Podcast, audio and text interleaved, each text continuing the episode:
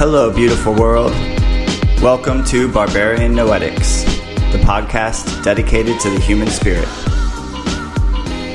I'm your host, Conan Tanner. On today's episode, we speak with economic blogger, scholar, and mother of two, Econ Mom. Econ Mom writes alongside Law Mom for their shared blog, Moms on 11th.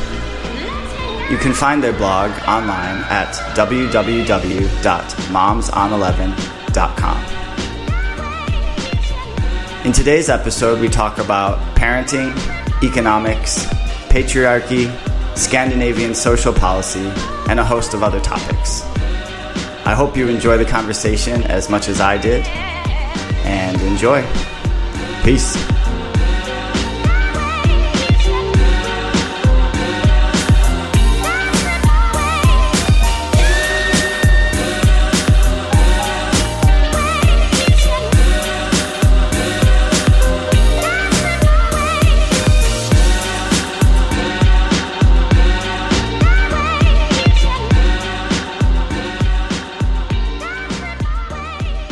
Hello, this is Conan Tanner of Barbarian Noetics. Is this Econ Mom?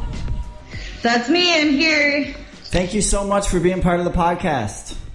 You're welcome. I'm so excited to be on my first podcast. I can't wait. Is this your first podcast? It is. Maybe I shouldn't have said that. I was going to try to play it like I was a little more experienced with the podcast. Now as we bumble through, everyone will know why. No, that's exciting. We feel honored to have Econ Mom's first ever podcast. This is a historic event. Oh my gosh. Well, thank you. So last week we spoke with, I don't know if you would necessarily call her your partner, but Law Mom, who you do your blog with. Would you call each other partners, or do you just both contribute to the blog? I would definitely call her my partner, and also sort of like confidant, and maybe even I would say sister from another mister. Nice. She's like the only person who gets me, like, you don't even know, honestly. So for listeners that missed last week I interviewed Law Mom, who along with Econ Mom, who we're speaking with right now, they do a blog together, and I was wondering, Econ Mom, would you tell us a little bit about the blog that you two do together? Sure, yeah. So Law Mom was the one who kind of came up with this idea and approached me about it, and I thought it sounded amazing. Basically, we're writing about the struggle of being working moms, and especially kind of professional working moms, in that sense that we have those professional jobs. So, I mean, there's lots of people who work to varying degrees, and we even struggle with using the term working mom because, of course, all moms are always working, as you know, but working for pay and sort of working in industries that are not super flexible.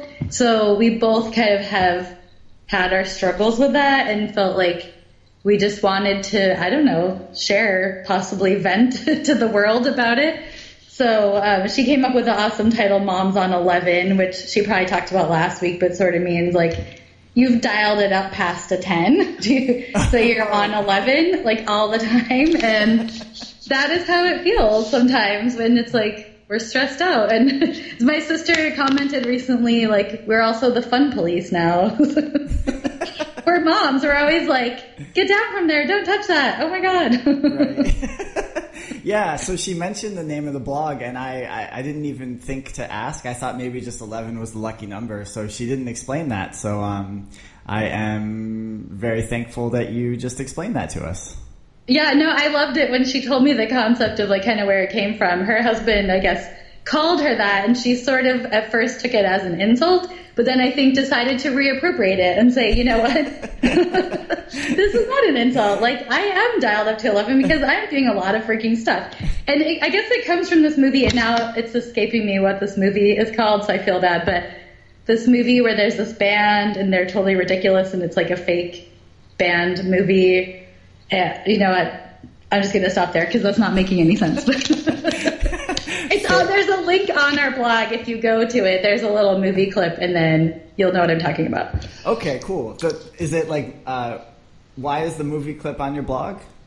Oh, just to explain where the name came from, because in this movie, there's these guys that have a band, and they're like, we want this amp, but we want it to go to 11 instead of 10.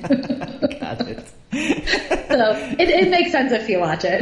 Yeah. So yeah, we definitely touched on. So the name of this podcast, Barbarian Noetics. Noetics is the study of the intellect or the mind, and obviously Barbarian is has a reputation for being kind of a animalistic, fearsome warrior. Although I would take some issue with that because the Barbarian was kind of a derogative term by people who were typically conquered by barbarians. But for the purpose of this podcast, we're all barbarians. But we're all navigating this world together, this complex world. And I can't think of anything kind of more complicated than trying to pursue a career, go to school, and be a mom all at the same time. Yeah, like it's just complicated. Yeah, I don't know if it's the most complicated thing, but I definitely agree with that. I mean, it was crazy. Were you surprised at how difficult it's been to juggle all the responsibilities, or did you kind of have a sense that this was going to be real challenging? Oh my gosh, I was totally surprised. I had no sense of anything, and I tell people now. Our plan, I mean, even at the time I knew our plan was crazy, but when I got married to my husband and we had kind of economics and we had kind of talked about having kids and we weren't sure. And all of a sudden I was like, you know what? I don't even know if I'm going to get into school and I don't like what I'm doing now career wise. Let's just try to have a kid. And if we, you know, get pregnant and have a kid and I do get into school, well, I'll have like 6 months at home and then I'll be able to start school after 6 months, which is like way more maternity leave than most jobs get, right? Right. So I was like, how hard could this possibly be? And I mean, now I just tell the story and just laugh, and people are like, oh yeah, that wasn't a good idea. And I'm like, I know. Like, don't try this, you guys. Never try it. I mean, yeah, it was a bad idea. For one thing, I underestimated how hard grad school would be. Right. Because I had been an electrical engineer, and I just thought, well, you know, I'm good at school. I'm good at math. Like, what could go wrong here? And it was hard. I mean, then they don't really give you an option to do part-time. So that was kind of my very first roadblock that I ran into, where I specifically asked for basically an accommodation to say, right, you know, I have a newborn baby. Is it possible for me to not take a full load of classes? And they said, no, you have to take these first year classes kind of at the same time as everyone else in your cohort. So there's no room for flexibility there. So that was a busy year. And I mean, in some ways that first year grad school was the busiest year of all of these years because your course load is heavy. So, I mean, I was in class for, I don't know, 10 hours a week or something. And then you have a lot of homework for each class and the classes are moving really fast, because it's a PhD program. Right. And my son started getting sick all the time because he went to daycare. Oh. So that was something that I'm sure I had heard people mention, you know, kids get sick a lot or something, but obviously I just had no sense of what I was getting into. And then your kid's sick for a couple of days, you miss a few classes, and then you're behind, and then you can see how it's just like a constant struggle. To mention probably you got sick sometimes too, right? Oh, absolutely, yeah. So, I mean, of course, yeah. And I was one of those people who was like, I never get sick, blah, blah, blah. Because I think a lot of us in our 20s don't get sick that often. It's probably because we never hang out with kids, which is a whole other issue of, like, the age segregation in our society. But anyway, I definitely got sick. Like, he would get sick, and then he wouldn't sleep. So a combination of, like, the germs plus, like, rundown immunity from not sleeping. Then I would get sick, and then, like, I don't know, my husband would get sick and would just kind of pass around in our house. And we were, and the thing that was hardest for me, I think, then was my son was in daycare, so there's specific rules about, you know, if they have a fever, they have to stay home for 24 hours after their phase and day. And I mean, the cough would stick around for days and days. And I mean, the cough would stick around for days and days. And I think, well, I have to get back to school because I've already missed so much class. But my son doesn't really feel better. So I just felt terrible making him go to daycare all day when he was still like a little bit under the weather, you know? Yeah, that's what I was thinking this whole time. While all this stuff is happening, meanwhile, your coursework is moving along at this brisk pace. So on top of everything else, it doesn't wait for you. On top of everything else, then, you know, I'm just my own individual person. I just have to take care of myself. And when I get sleep deprived, I feel like I can't handle anything. So I can't even imagine being sleep deprived, not feeling 100%. Being a mom, having your child be not feeling 100%, and then having to do a PhD program. Like, honestly, Econ Mom, like, I don't think I could do any one of those items. Well, I don't think that's true. But I don't know what that says about me, but... No, you know what? You could. Well, so let me say this, and I like to be, you know, super realistic about stuff, too, and, like, get into the grittiness of it, because it was not a pretty thing that happened. And I think people sometimes go through something like this and they come out successful in the end, and they're like, you can do it too, you can juggle everything. But there's like trade-offs that have to be made, right? So I mean, with my classes, I was like, you know, basically a straight A student, probably a lot like Law Mom. We were those conscientious students that decide to keep on going to school forever, get degrees because we love it. And I was not getting straight A's. I mean, I was barely scraping by some of those classes. Like, I would do as much as I could do of each homework assignment and just turn in what I had done. And sometimes that was, like, not a lot. So that was kind of, like, the ugly part of it. And then, you know, you just do what you got to do. But luckily, the second quarter, one of my TAs found out that I had a kid. I actually didn't really make that super public at first. But he found out, and then I didn't turn in one of my homework assignments at all because I hadn't even done it. And then he said, hey, you know, you can turn this in late to me. Just, like, turn it in next week sometime. And I was like, oh, thank God. Like, this guy is so nice. And I feel like I definitely should have been more proactive, like, asking for stuff like that. But I also felt like it's kind of this competitive environment where people are trying to be like, I'm really good at this, and no one's asking for help. And plus, all my professors, honestly, they were old white men. I just didn't really feel like they would get it. Yeah. I came to them and said, hey, my kid's sick. I mean, one of my professors, literally one time, a few years into the program, I was pregnant with my second child, and we were making some small talk about that. And I said something about changing diapers, and he said, oh yeah, well, you know, my wife did all that. Oh my gosh. And I was like, I know. Right. Tell me something I don't know, sir. I know, like, that's shocking. You, like, 70-something man, like, I'm not surprised. Yeah, so I'm going to hit pause real quick because I have so many comments and questions for you about all the stuff you've been sharing so far. So last week with Law Mom, one of the things we spoke about was how our society decidedly does not do enough to support moms in general, and much less moms who are pursuing careers. And so what I get from your story is that this TA was like, had a heart, and he had the power, he had the authority to be able to adjust the program to help you out a little bit. But was it the first, didn't you say that your first professor didn't want to give you any flexibility? Well, so the first time I was kind of asking for flexibility was really with the program coordinator, who's not a professor, but just asking if I could do a part-time course load, and they said no. So the program coordinator was the first one that kind of gave you the impression that, okay, they're not going to cut me any slack, even though I'm like a brand new mom. Right, exactly. Yeah, no, that was the impression that I got. And so, like I said, I mean, I didn't really ask for accommodations from any of my professors, especially in those beginning classes. I just felt like, you know what, I'm going to go in here and try to get done what I can get done and see what happens. And really, my mantra during a lot of that first year was like, I'm just going to stay in this program until they kick me out. Nice. Because yeah. If I fail my classes, you know, and I get kicked out, so be it. Luckily, the way that program works, too, is that you have to take this big exam at the end of the summer after your first year.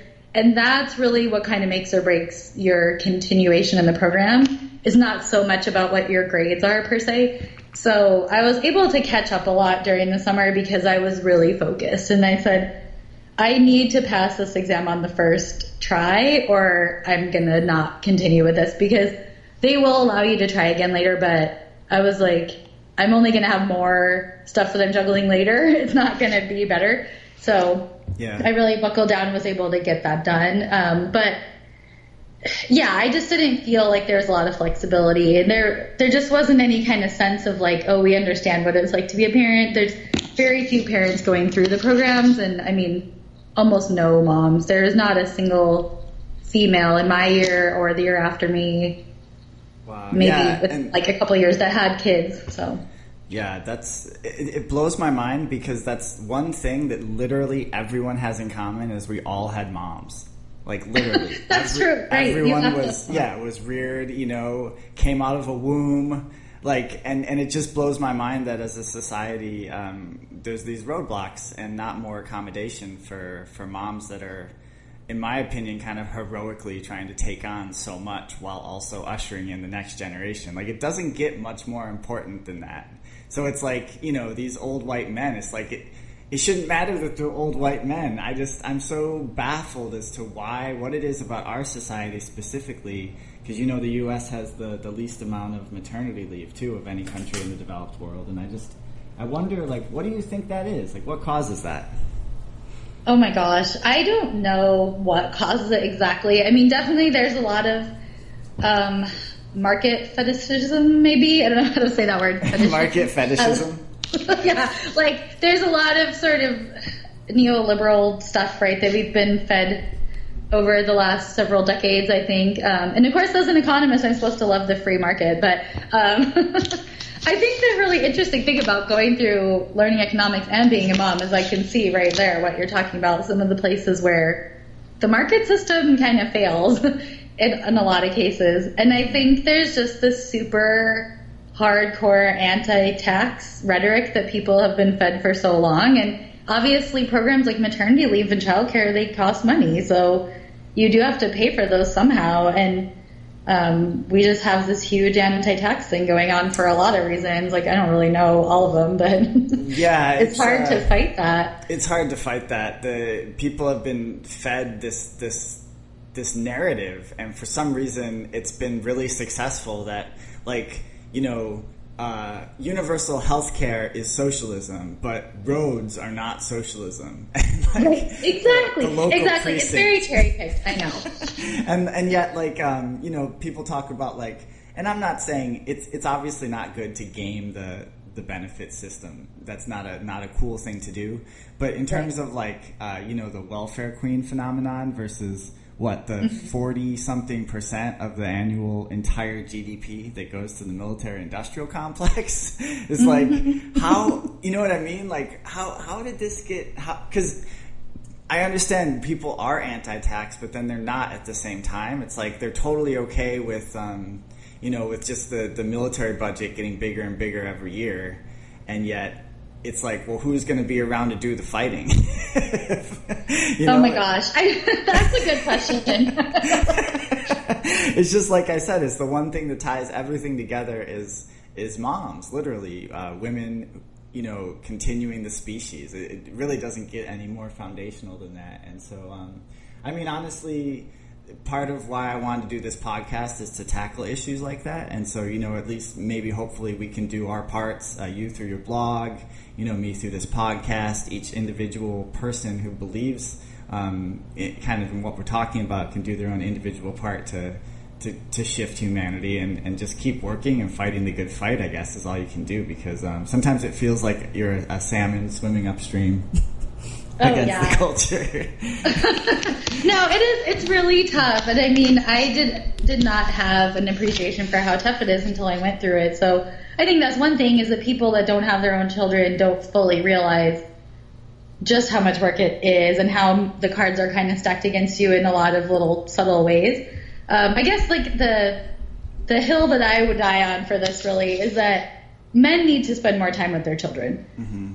Like, that's my number one thing that I kind of realized as I went through this process, is how we take for granted the fact that it's okay for men to work busy jobs, you know, like work 12 hours a day if they're a stockbroker or a doctor or whatever it is, because it's important and because they're feeding their family, and no one ever judges them for like not seeing their kids all week.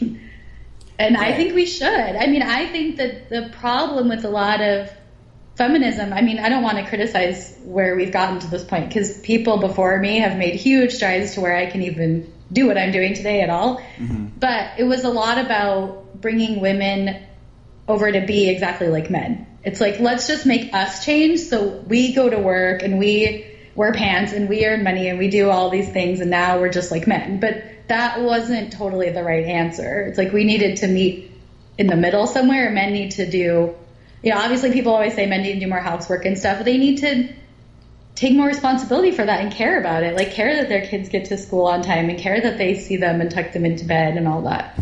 Yeah, that is fascinating. I never had thought of it quite in that manner, that this kind of this goal, this unstated goal, was sort of to, yeah, for women to assume, you know, the same sort of, I don't know, societal personas and responsibilities as men, without it being a two-way street, and having men, you know, assume some of the responsibilities of the moms and the women.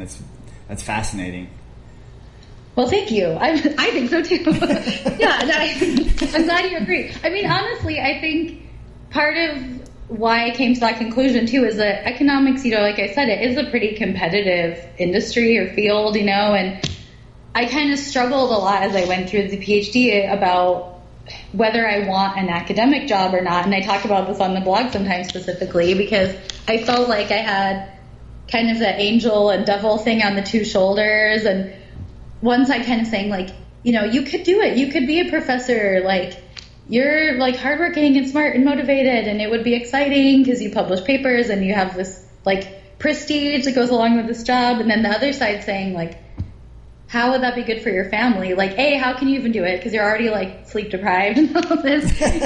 and like, B, I mean, it's just, like, how is that good for your kids? And do you really want to spend the next 7 years trying to get tenure, which is something where you're working your butt off, like, nonstop to try and get tenure, yeah, and basically miss like formative years of your kid's life? But guess what? Men do it all the time. For sure. So then I have to ask myself, like, should I want to do that and feel like it's okay to do that because men do it?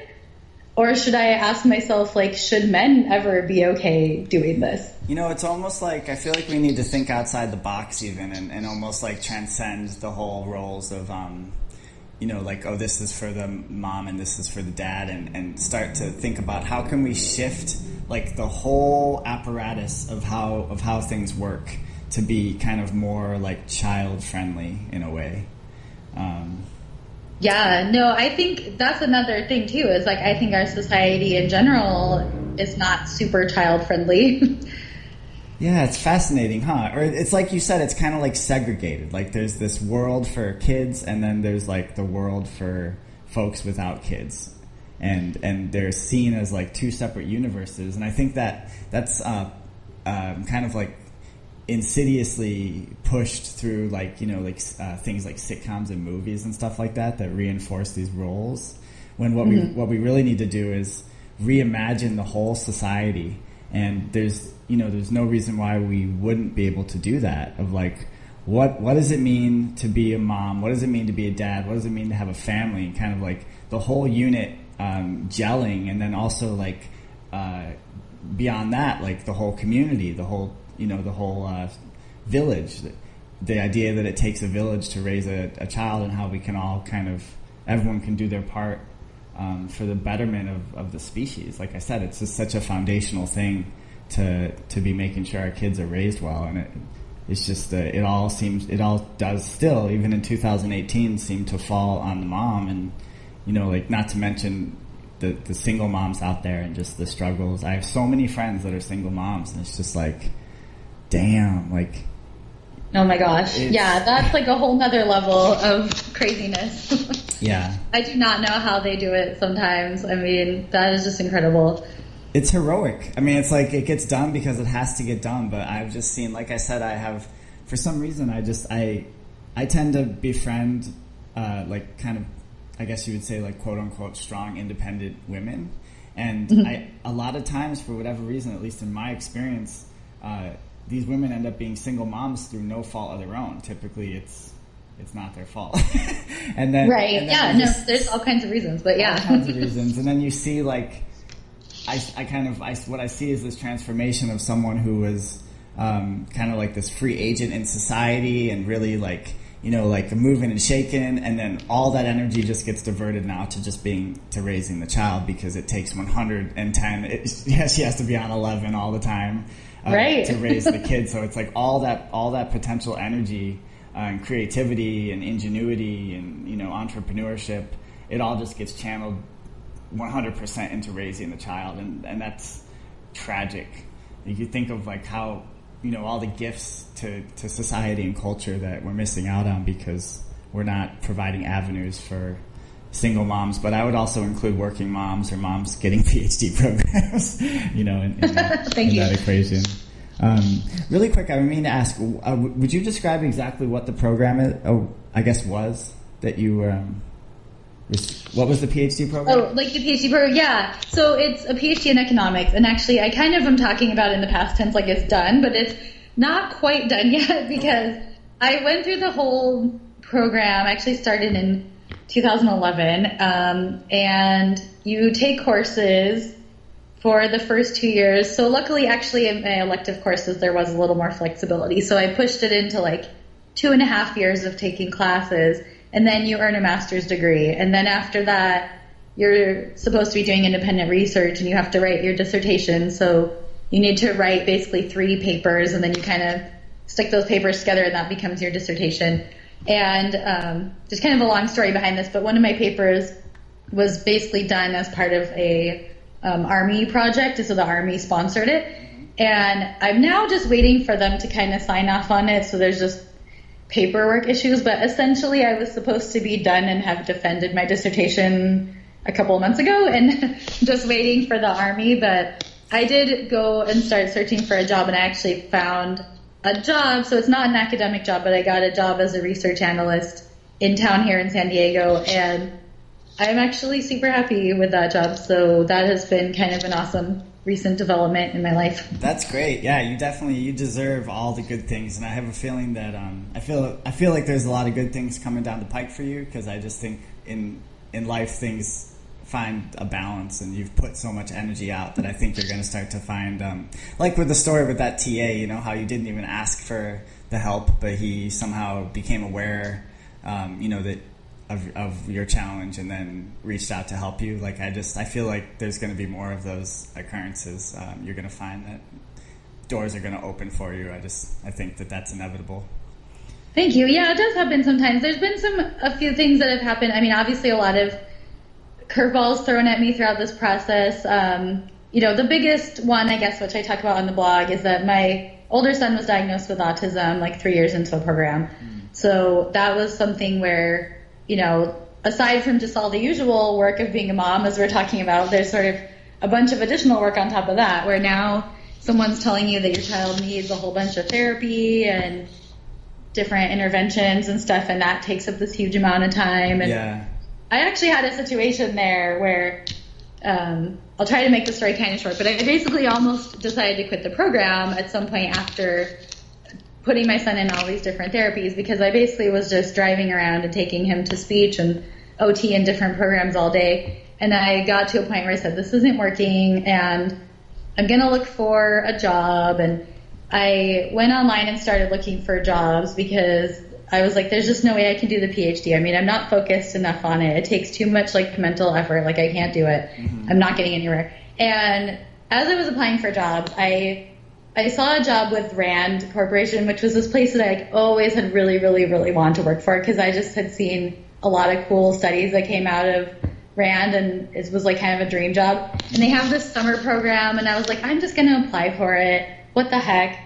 And then I got like an email back from them, and they're saying, oh, we want to interview you for the summer program. And I was like, oh my gosh, because of course I always, I guess, like probably undersell myself, but I was just like so surprised that I was going to get an interview. And I talked to my husband and I said, well, this thing is down in California, but do you think there's some way we can make it happen? Because it would be so, so, so amazing, right? And he's like, I just can't see how it would be possible because I can't quit my job for like 2 or 3 months and you can't go down there by yourself, like without the kids. But if you take the kids, there's just like no way for it to work, right? Yeah. So we talked about it. We're like, I can't do it. And that was kind of that last straw where I was like, that's it. The dream job like came and got like, I got this close to this dream job and I couldn't do it and I have to say no. And I'm like, I'm done with all this, right? Yeah. So I'm like, I'm just done. And I told my husband, I'm like, I'm done. And at that point, I didn't even have an official advisor or committee and stuff yet, which is part of the whole PhD process. But I had a professor that I'd been working with. So I said, I'm just going to email her and tell her I'm done. And of course, my husband was like, listen, you can't just email someone and tell them you're quitting. Like, you have to at least tell her in person, like, goodness gracious. And I was like, I don't want to, you know, but he twisted my arm. So I said, fine. So I emailed her and I said, can I meet with you on Tuesday? And she said, sure. And then I emailed the person at Rand and said, you know, I'm so grateful that you guys want to give me this opportunity, but I have to turn it down because of logistics with my kids, blah, blah, blah. And then I basically just shut my computer off and just cried because I was like, I'm giving up. I'm done. Like, this is done. And I mean, I felt like I'm doing the right thing for my kids. I mean, my son needed like a lot from me at that point, but I was so disappointed because I felt like I'd worked so hard doing all those classes already. Yeah. I put so much into it. And later that day, my husband was like, well, you know, what did the Rand person say? And I was like, I don't know, who effing cares? They probably were like, thanks for letting me know. Whatever, right?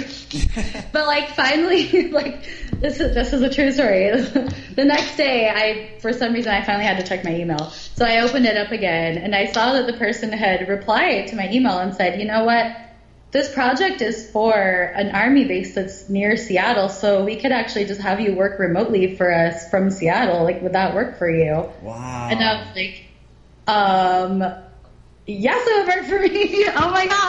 That's amazing. This was like literally the luckiest thing that's ever happened in my life. And I just feel like there's so much luck. I mean, both on the good side and the bad side, right? Like having a kid with special needs is like this huge curveball that's thrown at you. But then on the other hand, I had that door just open for me that was like miraculous, right?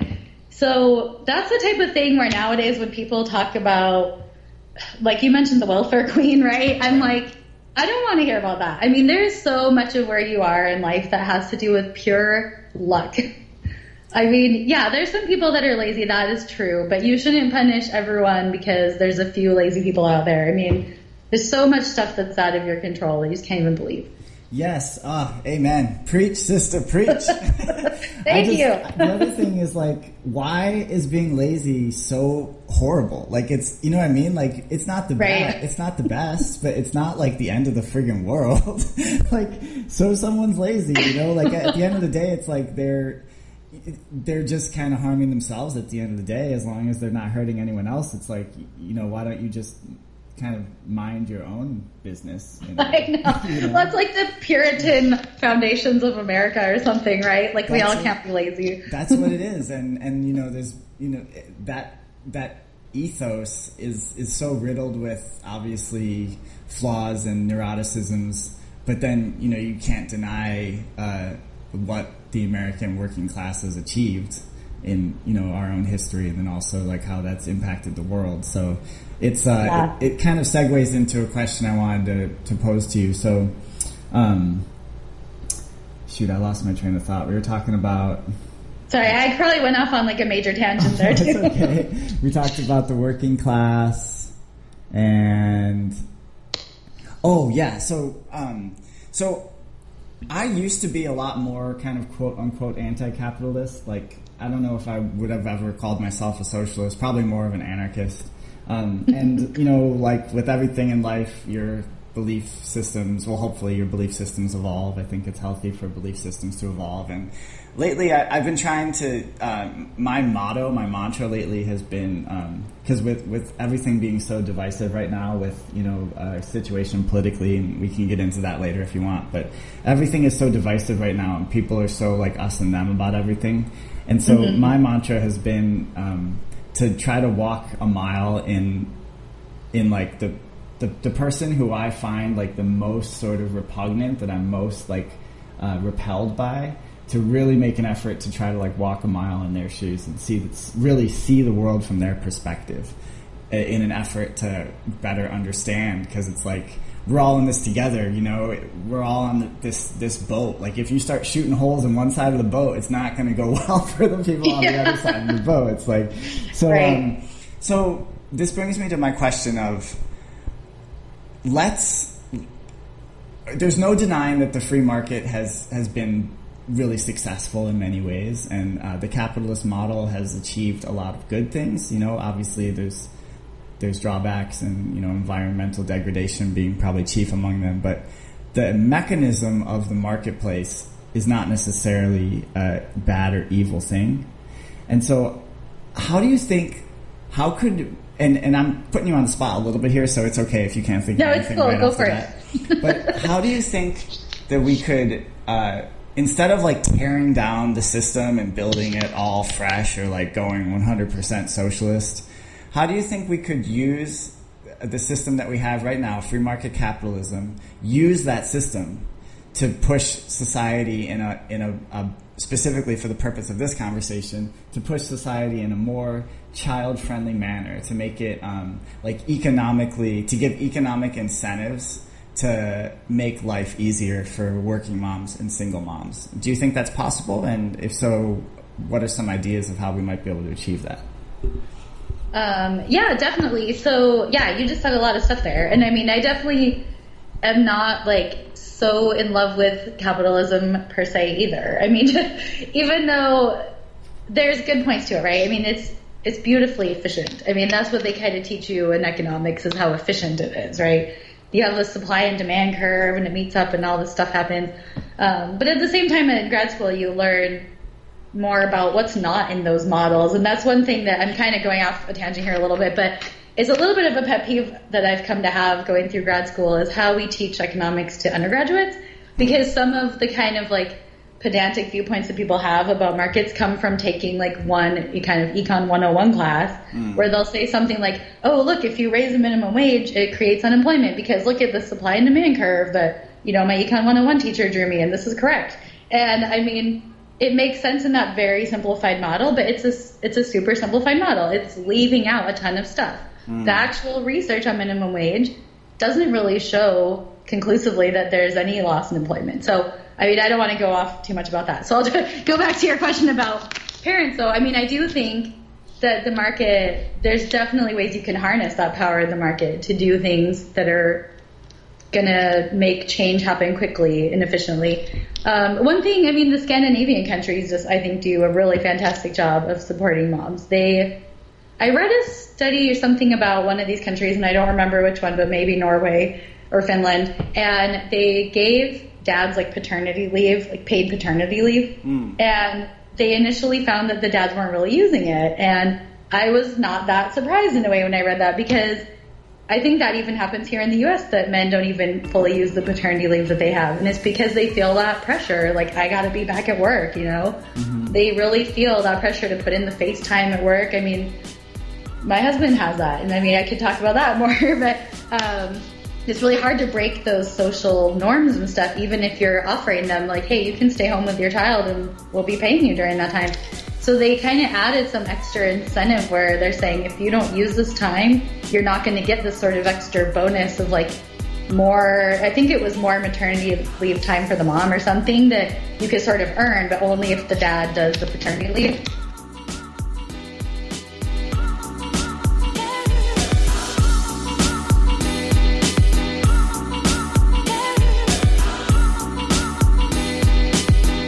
Hello, glorious listeners. We will return momentarily to our conversation with Econ Mom, but first, a quick word from our sponsors. This episode of Barbarian Noetics is brought to you by Barbers.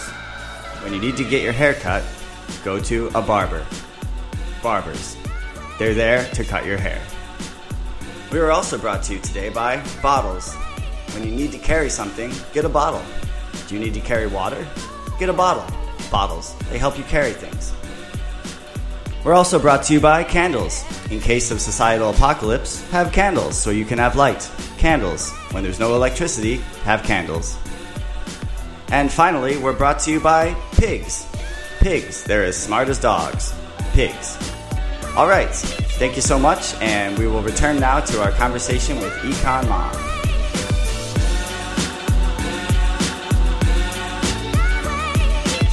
Conan Tanner calling back again. We're going to pick up where we left off in our conversation today. And we were speaking about the blessed Scandinavians, specifically the Norwegians, and how they have actual incentives to encourage the dads to use the paternity leave that they're given. That if they don't use all the paternity leave, then there's other benefits that they don't receive, and so it actually kind of like subverts the typical ethos of like, oh, I'm the man, I have to go to work, and it turns it on its head and instead says, I'm the man, I have to stay home with my kids. Right, exactly. Yeah, which I think is like, do you know any statistics on that? If like, I'm assuming that that's been wildly successful. It was, yeah, I should go back and look it up again. I don't remember, but I remember kind of reading that the initial paternity leave by itself wasn't successful because of what you're just saying, that sort of ethos, like that just standard social pressure that men have to be at work all the time. But then as soon as they did add those incentives and men started using the paternity leave and also, you know, reported that they loved it. I mean, they were happier. Their whole family was happier. Everyone was totally on board with it and enjoyed it. Yeah, that's fantastic. Why can't we just be like the Scandinavians in every way? I know. Almost every way. I mean, there's some great things about America, but yeah, they're doing a lot right. The rampant wintertime alcoholism, I guess I can do without that. Yeah, I know. The only one thing, just like if we're going to talk about Scandinavian, and this is like totally anecdotal, but one thing I've read on like other mom blogs about Scandinavia is that there's a little bit of like conformity pressure there, which I feel sounds like a little bit worse than here in terms of like how you raise your kids, and because they have universal daycare, like everyone uses it, and so there's actually more pressure to use it versus if you wanted to be a stay-at-home mom. And I kind of wonder how that plays out for special needs kids personally, since like for my son in particular, being autistic, like not every daycare situation worked perfectly for him, so you know, that's one issue that I'm not sure how they handle over there. Yeah. Really quick, kind of tangentially off of that, do you feel like, so as a mom of a child that is on the autistic spectrum, do you think it's best to have like integrated daycare where like, you know, it's just everyone thrown in together, or do you think it would be beneficial to have like daycare specifically tailored to kids that are on the autistic spectrum? You know, that's such a great question. I mean, I guess I'll say a little bit, it depends, because like for my son, he has been in kind of mainstream daycares, and I just sort of found that there's a variety within mainstream daycare. So like some work for him and some didn't. So kind of just, they need to be flexible. And I think pretty much everyone in the world, but especially educators, needs just more training on kind of what autism means and how you can support that. Because there's a lot of simple ways to support it just within a mainstream environment. But at the same time, there are kids with more severe needs where it might be hard to get them in a mainstream environment no matter what. So you kind of need to have a range of options. You definitely want to have them with typically developing peers, if possible, I would say, but not like everything with autism is kind of this balance, right? Like I wouldn't say like push being with typical peers at all costs and like stress your child out. I mean, the biggest thing is like, you don't want to stress your child out. Right. 'Cause like the world is stressful for all of us, and it's like more stressful a lot of times for autistic kids because they just have, a lot of them have less sensory filters. Like we are filtering stuff out constantly, and like if they're not able to do that, we don't really realize how hard that is on them just day to day. Yeah, I mean, I've had some psychedelic experiences where I can't filter out sensory input, and let me tell you, it is intense. So, yeah, so you know what I'm saying then. I mean, it's like, yeah, you should like talk to my son sometimes. I mean, he'll get what you're saying there. Oh man, that's awesome. Right on. So before we get too far ahead on a random tangent, I wanted to bring you back to when we were talking about having this conversation. You mentioned that you had just had a jury duty experience, and you mentioned that it was kind of unique and a little bit bizarre, and you wanted to share the story of it. And I would love to hear it. Yeah, absolutely. Yeah, so it was my first time. You know, I've made it through like 30 some years of my life without being even like going through the jury selection process, and I actually went there, showed up, and got all the way to the point where I was put on this jury. So, you know, first of all, I just want to explain like the whole process from the beginning. So I get to the courthouse. This was a Tuesday morning, and there's this giant room. I felt like I was in this like human processing center, and it's this very brand new building too, and it felt kind of sci-fi-ish almost, like you're just so like awesome, sitting there waiting. It was interesting. It wasn't like cozy. But you know, you're sitting there and just like waiting, and then you know they kind of show you this introductory video, and you're all watching that, and then they call your name over a microphone. They're like, you know, these people report to department, you know, 2207 on floor, blah blah blah. And so you march up there. And I was in a group of 55 people. So we had actually waited most of the day, and our names were called at about 3 p.m. And at that point, I had already been hoping I was going to get to go home, but no such luck. So we go into the room, and the judge says, well, it's already too late in the day to finish this process, so all of you just need to come back tomorrow morning, and then we'll do jury selection. So damn, we're all like, oh my gosh, okay, great. So we're all telling our employers, hey, we're not going to be in tomorrow either. And we all show up the next morning. And then they go through that whole process where the lawyers are asking you questions. And this turned out to be a drug case. So, like, for example, one of the questions was, do you believe that all drugs should be legalized? And, you know, maybe I should have raised my hand then because I would have been dismissed. How many people raised their hands when they asked that? I think it was 3, like 2 or 3. It wasn't a ton. It was like, but yeah, and they all were dismissed. The 3 dudes with Rasta hats are like, yeah, man. You know what? One was like a college kid, and then the other 2 were just like ladies. I think one of them was from Bellingham. Like she had mentioned Bellingham, which kind of made me laugh. Well, that explains that. I know, because I lived in Washington for a long time, so I'm like, I get that. Anyway, so, you know, long story short, by the end of the second day, we've narrowed it down to who's on the jury, and I was one of the lucky 12 that was on there. And then we listened to the case, and the case was about an undercover cop who got a man to sell him a small amount of methamphetamines, and then, you know, the man was arrested. So how small and the man, how small of an amount? You know, they said it was like 0.8 grams, and I mean, honestly, I don't know anything about methamphetamine, but it sounded like it was, you know, less than like about a day's worth of sort of like a medium to heavy user of meth, I guess. I don't know. Like a $10 transaction or something. It was a $20 transaction. $20, so, okay. Yeah. So it was like, you know, not a huge drug bust kind of thing. And, no, I would say and this not. Guy... It sounded very much like he was not someone who supplies drugs. Like he went over to a group of men and kind of exchanged the money for the drugs and brought it back to the undercover cop. And when they searched this man, like they didn't find any other drugs or paraphernalia or anything on him or any cash. All they had found on him was his backpack, which had some toiletries and clothing in it. So, you know, the defense kind of tried to make the case that he was a transient man. I mean, we can't really prove that, I guess, either way, but it sounded like that was the case. So yeah. I essentially felt like, okay, here's a police officer sort of, you know, essentially taking advantage of a homeless man and getting him to supply him some drugs in exchange for a $5 tip. Yeah, and also, like, if the guy went over to a group of men and obviously procured the drugs from them, like, why are they focusing on the transient guy with the backpack?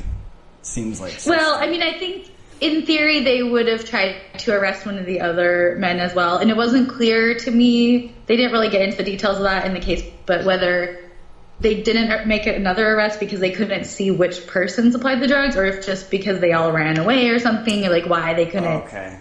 I see. Bust those guys. I think they did kind of attempt to. I guess the way it works is there's kind of a team of cops kind of hiding in the background, right? And once it all goes down, they kind of swoop in or whatever. Because I'm imagining like, a bunch of cops hiding in the bushes.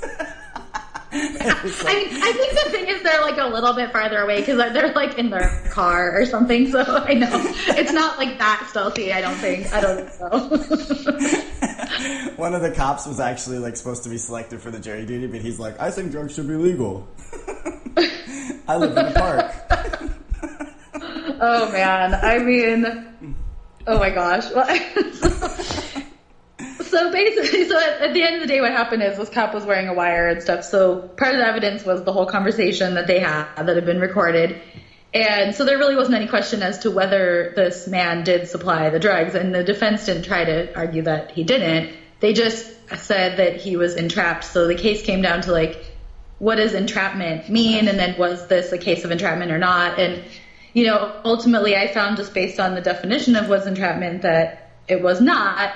But I felt like it's still a screwed up thing, you know, that this man could really be taken advantage of in that way, and yet that's actually legal. I mean, it was legal for the police officer to lie to him multiple times when he directly asked, like, are you a cop? Are you wearing a wire? The guy said, no, no, no. Yeah, it sounds like they need to update their we need to update our definition of what entrapment is. Because if it's so vague that it doesn't really offer any protection, then there is no protection against entrapment. Right. I mean, I think it protects against, like, really egregious, like, if he had bribed him with a huge amount of money or something like that. But, like, the $5 was kind of, like, supposedly just the going rate for that type of transaction. So I felt like I couldn't really argue that it was entrapment because he wasn't, like, bribed outside of just the normal transaction cost for such a thing. But yeah, and I still felt like it was just screwed up. It just seems like such a strange use of resources to take like 12 people away. You said everyone missed 2 days of work, right? Because the first day was spent waiting. Yeah, I mean, there's 55 of us who missed 2 full days of work. And then 12, I mean, plus 2 alternates. So like 14 people missed a third day of work. And then 12 of us missed a fourth day of work because we actually spent the entire fourth day, I mean, from beginning to end debating. And by the end of the day, we ended up being a hung jury because there was one person who did believe it was entrapment. And you know, because that law is written in a somewhat vague way, I mean, there's words like coaxing. I mean, did the police officer coax him? I mean, well, that's super vague, right? So this person said, yeah, he was entrapped and wouldn't budge on that. And so we said, you know what, we're not all going to agree. So it ends up being a hung jury. So when it's a hung jury, does that mean that the man walks?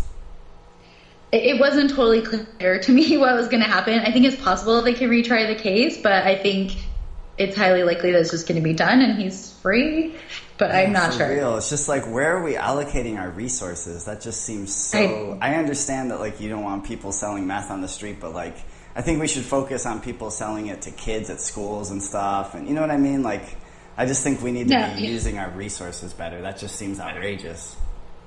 No, I agree. And I mean, I just felt like this man obviously just didn't have the best start in life, most likely. I mean, he actually, I probably shouldn't say too many details about the case, but he actually mentioned at one point in the conversation that, like, my mom got caught up in something like this, like kind of asking the guy whether he was a cop. So it implied to me that his mom had had problems with drugs. And you just think about how much, you know, we're talking about working moms, how much resources we pour into our children at this young age. And we still worry about whether they're going to turn out okay. And then you think someone whose mom was doing drugs, like how did he have a chance in life? I mean, it's just so completely unfair. And once again, bringing back the Scandinavians into the equation, I'm not like 100% sure on the exact wording of their law, but I'm pretty sure that they don't criminalize drugs, and instead they offer treatment programs for even like folks that are addicted to like hardcore like heroin or meth or whatever. They, instead of just arresting them and throwing them in jail, they offer treatment programs. And it sounds like that is where that's a good use of resources, because then it's like actually, absolutely.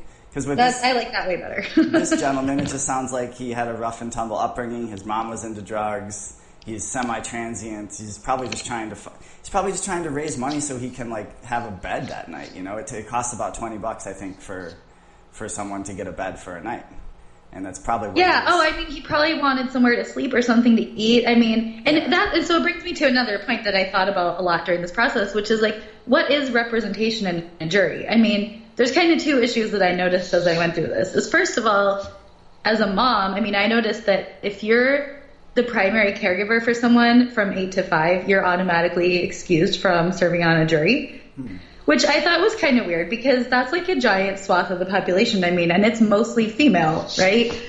Like moms that are raising children are for being on a jury. And I mean, I totally get that you don't want to like force these moms to come and do jury duty, but at the same time, it's just like food for thought. I mean, what could we do to make it like easier for them? Like maybe provide childcare or think about, you know, just another reason why men should be doing childcare too. So at least it's kind of a split, like gender split of who is exempt from jury duty, right?